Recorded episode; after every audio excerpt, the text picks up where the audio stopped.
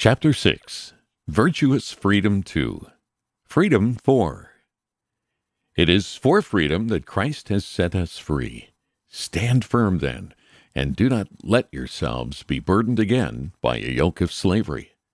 Galatians chapter 5 verse 1 As discussed in the last chapter, if our foundational slavery is the compulsion of the flesh, then our foundational liberation must be freedom from this compulsion and its consequences.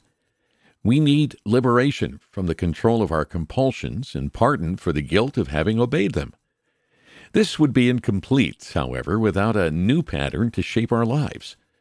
We are free from a specific slavery and free for a specific way of life. So, what is that life, and how does it become reality for us? Most Christians know that in Christ we are justified, pardoned from guilt, counted righteous and accepted by God. They know that in Christ we are also promised that the Holy Spirit will dwell in us, so we are not alone. In many churches today, we are attentive to the reality of our justification, but we neglect the other half of our salvation, which we call sanctification. God's sanctification of us produces in us the virtues that direct what we are meant to do with our freedom. When we experience the freedom of Christ directed by true virtue, we start to look like Christ, the perfectly free and virtuous one. This is why virtuous freedom is a critical indicator of substance. Here is the point we speed past. Growth is slow in our eyes, painfully slow. We are the slowest maturing creature on earth, but the one with the most potential. Virtue and faith grow over decades, God is growing shoots to be planted in eternity. He is not in a rush like we are. Virtue and freedom are worked out over a lifetime with fear and trembling. It may be discouraging to know that you won't be done growing soon, but you will be amazed at what change you will see in a year or five years. As you grow, your vision will also grow, and you'll be able to see your transformation and appreciate its beauty along with the good it does to others. Not only will you learn to see His spiritual life blossoming in you, but you'll learn to see it in others. You'll begin to see it everywhere. The liberating power of gospel convictions. The alternative to coercion and compulsion is faith directed by gospel conviction. God created us in His own image so that we would live in a way that expresses Him and His dominion over creation through us. He created us to be embedded in His creation while thinking and acting like Him. That has always been our purpose, but it is not normally the prevailing preference of our hearts. That unity between our created purpose and our heart's preferences is part of what was broken by sin. The freedom from which Christ has set us free includes those two being put back together. The proper order of things is for something to depend on and serve that which is greater than it. We were meant to depend on and serve only what is greater than us, our Creator, God, in whose image we were made. By putting our faith in Christ, we depend on the Creator and Savior of creation rather than on our fellow creatures. We set our hearts, minds, and wills on His character and love it for all its loveliness. Faith in Christ, then, forms our sense of what is good through the mind of Christ and reforms our character through virtue by these right, Christ centered convictions. These convictions form our character and recalibrate our conscience. Once faith has nourished Christ like virtue in our character, our conscience will direct our freedom with faithfulness, godliness, and justice. We will increasingly experience the stabilizing maturity of virtuous freedom. We will live less and less in the compulsion of the flesh. Rather, more and more, our prevailing preference of heart will be motivated by Christ centered convictions. This is true freedom, and it is one of the great marks of spiritual substance. The second freedom. It would have been great enough if Christ had come to set us free only from the compulsion of the flesh and coercion of our idols. Hebrews chapter 2 verses 14 and 15 says, Jesus came to break the power of him who holds the power of death, that is the devil, and free those who all their lives were held in slavery by their fear of death. We all need that. But Jesus was not content with that.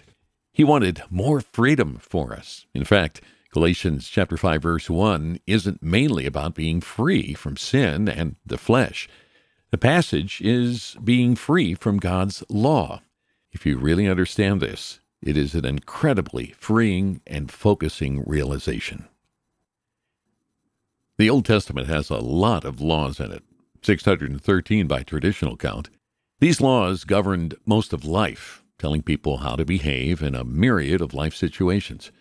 God used them to restrain sin and teach people about his character. While the law was perfect, it was still just a set of laws. This means it had at least three problems. First, all laws are expressions of universal truths applied specifically to particular situations, times, and cultures. No set of laws for humans can be timeless, because it will always have a context. Laws are always partly universal and partly bound to a specific situation and time. For example, the law tells us what to do with oxen, but not cars. Second, the law was a time bomb. The Bible says that with sinful humans, laws simultaneously restrain sin and provoke it. Paul talks about this in Romans 7. He says he wouldn't have known what coveting was without a command that said, Don't covet. But once he heard that law, his flesh seized the opportunity and filled his heart with covetous temptations and desires. So it was like the law just gave his flesh ideas. So, while law constrains sin by forbidding it, it also provokes the flesh like gasoline on a fire. Without something that deals with the flesh, a law is just a time bomb, constraining sin until the pressure builds up to the point of exploding. To defuse the bomb, people will either let some pressure out by sinning and then apologizing for it, or they'll reject the law altogether so they never feel the pressure. But if these were the only problems with the law that Jesus wanted to fix, why couldn't he keep a revised law and the gospel? If the flesh can be killed in Christ and overcome in the Spirit, then it should be possible for the law to constrain us without the flesh using it to influence us, right? Why couldn't Jesus have saved us from sins, delivered us from the flesh, and still preserved the law? In other words, couldn't he have made us into people who are free to obey the law because our flesh doesn't get in our way anymore? In fact, this was the biggest confusion in the early church. Most Jewish believers had incredible respect for the divinely given law, so they assumed God would keep it as the basis of life in Christ. But he didn't. This suggests that God's end goal is more than just people who obey the law. That's the law's third limitation. As good as it is, it can't produce anything more than law abiding people. Galatians 5 says that Christ freed us so that we would actually be free from the law. That is why the next verse tells Christians not to submit to the covenant of circumcision, because doing so would indicate that they're seeking to be justified by obeying the law. For that to work, we would have to obey the whole law perfectly, to be under it. Galatians 5, verse 18 in order to be saved. To do so would be to return to a slavery from which we have already been freed. Jesus freed us from the law for two reasons. First, so we would not look to be made right with God by obeying the law. Moralism. Jesus, as the Christ, freely gives us forgiveness and righteousness through faith alone, the only justification we require. He fulfilled the requirements of the law perfectly for us, and that perfect fulfillment is credited to us when we are united with Him through faith. The Bible simply calls this being in Christ. We are made right with God through faith apart from the law. Romans chapter 3 verse 21 in a way that creates both gratitude and humility. Romans 3:27. This is the freedom of justification. The second reason Christ freed us from the law is just as important. It is the freedom of sanctification. He freed us from the law in order to allow us to be maximally good. Paul reveals this in the following verses. You who are trying to be justified by the law have been alienated from Christ. You have fallen away from grace. For through the Spirit we eagerly await by faith the righteousness for which we hope. For in Christ Jesus, neither circumcision nor uncircumcision has any value. The only thing that counts is faith expressing itself through love. Galatians 5, verses 4 through 6. Faith in Christ is the means of righteous standing, justification. It is also the means of the righteousness, godliness, and holiness for which we hope. We are seeking a righteousness in practice through the Spirit that is shown not by obeying the laws of the Torah, but by faith expressing itself through love. Law is good for what it can do, and the Torah was a perfect law for its purpose, but it cannot maximize good through changed people. Only the Spirit and faith can do that. By law's very nature of imposing order to restrain evil, it also prevents good by limiting people's freedom. Zoning and building code laws make buildings safer and neighborhoods well organized, but they make housing more expensive and put safer housing further out of the reach of the poor. Assault laws keep people from attacking you, but they protect people who deserve it from getting a good punch in the mouth. Corporate policies standardize practices throughout the company, ensuring quality and organization, but they also keep workers from exercising good judgment in important circumstances to please customers. Even good laws limit some goods. Laws can't help having this drawback. However, when virtuous people possess freedom, they're able to do good and exercise creativity where the law cannot. Sin, like a gas, has no substance of good in it. Law, like rock, is substantive but unadaptable. Only virtue, like a liquid, can fill every crack and crevice in life's opportunities for good without losing itself. It has both fluidity and gravity. It is the perfect companion to freedom. When Christ forms this virtue through faith within, we need no law without. We can be trusted with the freedom to be creators. Back to creation again. There's a very important connection here to the creation story. God never repented of the purpose for which He had made us. Salvation redeems creation and brings us back to our original purpose as God's stewards. God is taking us back to our beginning, and He's doing so to equip us for our eternal future. We've discussed this already. When we were created, we were made to be God's stewards of creation. There are examples of this all through the Bible.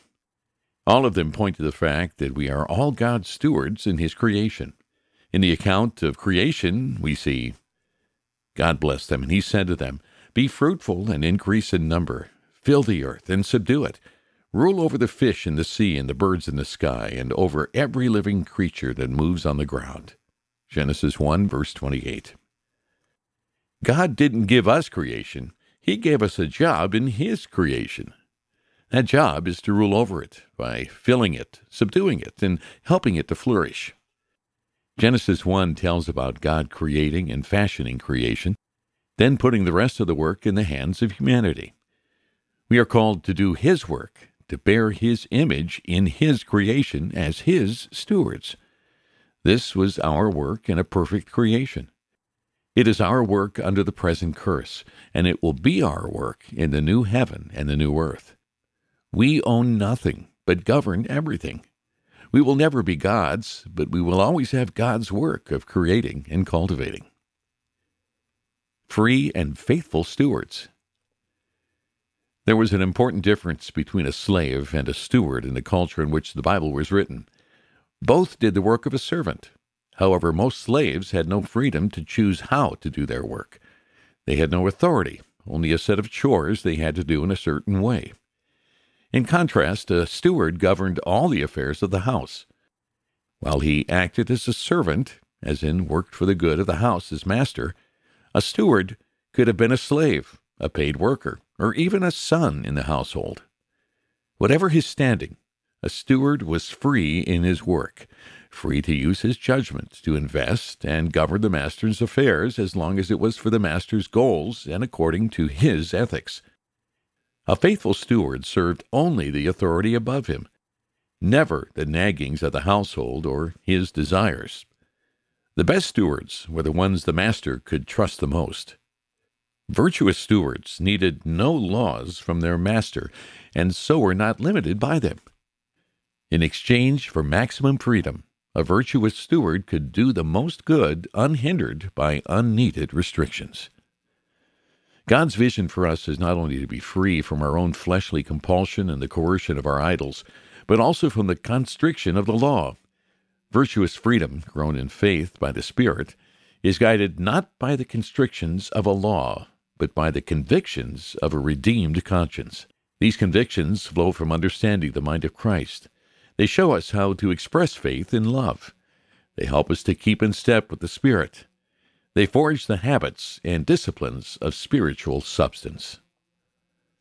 Once we know that we're stewards and what a steward is supposed to do, does it matter what kind of stewards we are? Are we slaves, servants, or sons and daughters? We might easily be eternally happy as the slave or servant of such a king as God. It would certainly be an honor for us. King David once said he would have been content with an even lower position He'd have taken any servant's job. Better is one day in your courts than a thousand elsewhere. I would rather be a doorkeeper in the house of my God than dwell in the tents of the wicked. For the Lord God is a sun and shield. The Lord bestows favor and honor. No good thing does he withhold from those whose walk is blameless. Lord Almighty, blessed is the one who trusts in you. Psalm 84, verses 10 through 12. Yet this is not the kind of steward God has made us to be. Jesus demonstrated that a son could be a perfect steward by showing us how he served the Father. He submitted to the Father in everything, even though he was his son. In the book of Hebrews, we are told that Jesus was greater than Moses, the greatest man in the Old Testament. Why? Was it because he was a greater prophet than Moses? A greater leader? He was, but that's not the reason we're given. Fix your thoughts on Jesus, whom we acknowledge as our apostle and high priest. He was faithful to the one who appointed him, just as Moses was faithful in all God's house. Jesus has been found worthy of greater honor than Moses, just as the builder of a house has greater honor than the house itself. For every house is built by someone, but God is the builder of everything. Moses was faithful as a servant in all God's house, bearing witness to what would be spoken by God in the future. But Christ is faithful as the Son over God's house, and we are his house. Hebrews chapter 3, verses 1b through 6a. Jesus was greater than Moses as a perfectly faithful steward who was also a son. Moses was appointed as the person in charge of all of God's wandering people, his whole house. The distinguishing mark of his life was that he was a faithful steward over that house. Jesus was an even more faithful steward over God's house. Plus, he was the maker and heir of the house. It is within this context that we hear Jesus tell his disciples that he no longer calls them servants, but friends. He says, You are my friends if you do what I command you. I no longer call you servants, because a servant does not know his master's business. Instead, I have called you friends, for everything that I learned from my Father I have made known to you. John chapter 15 verses 14 and 15. Jesus doesn't give up his authority as the steward of salvation and creation. We are still under his authority, but we also are his friends because he has revealed himself and his will to us. He has brought us into the inner circle of his purposes. He wants his stewards to be guided by his character and purposes, not by a rigid and limiting set of rules. It is also within this context that we can understand again what it means God calls us his children, his sons and daughters. Romans chapter 8 verse 17 says, "Now if we are children, then we are heirs, heirs of God and co-heirs with Christ, if indeed we share in his sufferings, in order that we may also share in his glory." Different people connect with this truth in different ways. Being a son or daughter has many implications, including acceptance, belonging, identity, assured rescue, as well as redemption, riches, and glory. When we understand ourselves as stewards who are sons and daughters, it should do something to our perspective of our lives' work. We're not helpless children with no responsibility. We are steward heirs of our Father's creation. We are part of the family business. The way we govern reflects on our Father, His creation, enterprise, and reputation. We are investing on His behalf, in His name, and according to His ethics. We are not slaves, restricted only to following commands. We are not servants, doing insignificant chores. He wants us to mature into faithful stewards who need no formal set of regulations and, as his heirs, are no longer focused on winning the approval he has already given. He wants to free us to strive in grace, through the Spirit, toward the righteousness for which we hope by expressing our faith through love. He wants his children to be unleashed in virtuous freedom. He wants us to see that it is when we give ourselves to Him fully that we become fully ourselves in the truest possible liberation until glory. It was, after all, for freedom that Christ set us free. Virtue is verdant, it is lush with life, and has the capacity to sustain other things. God is a God of life, of healthy expansion. Rebellion against God never produces anything new or life giving.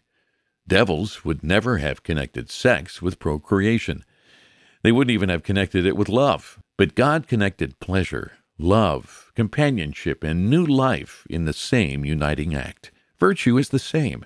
It unites many goods in one garden of deepening roots, spiraling shoots, opening flowers, and branches bowing with fruit.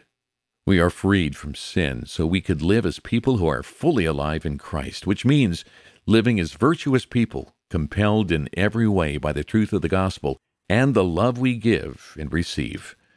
And with that freedom, we are called to take our place as stewards in the house of our Father.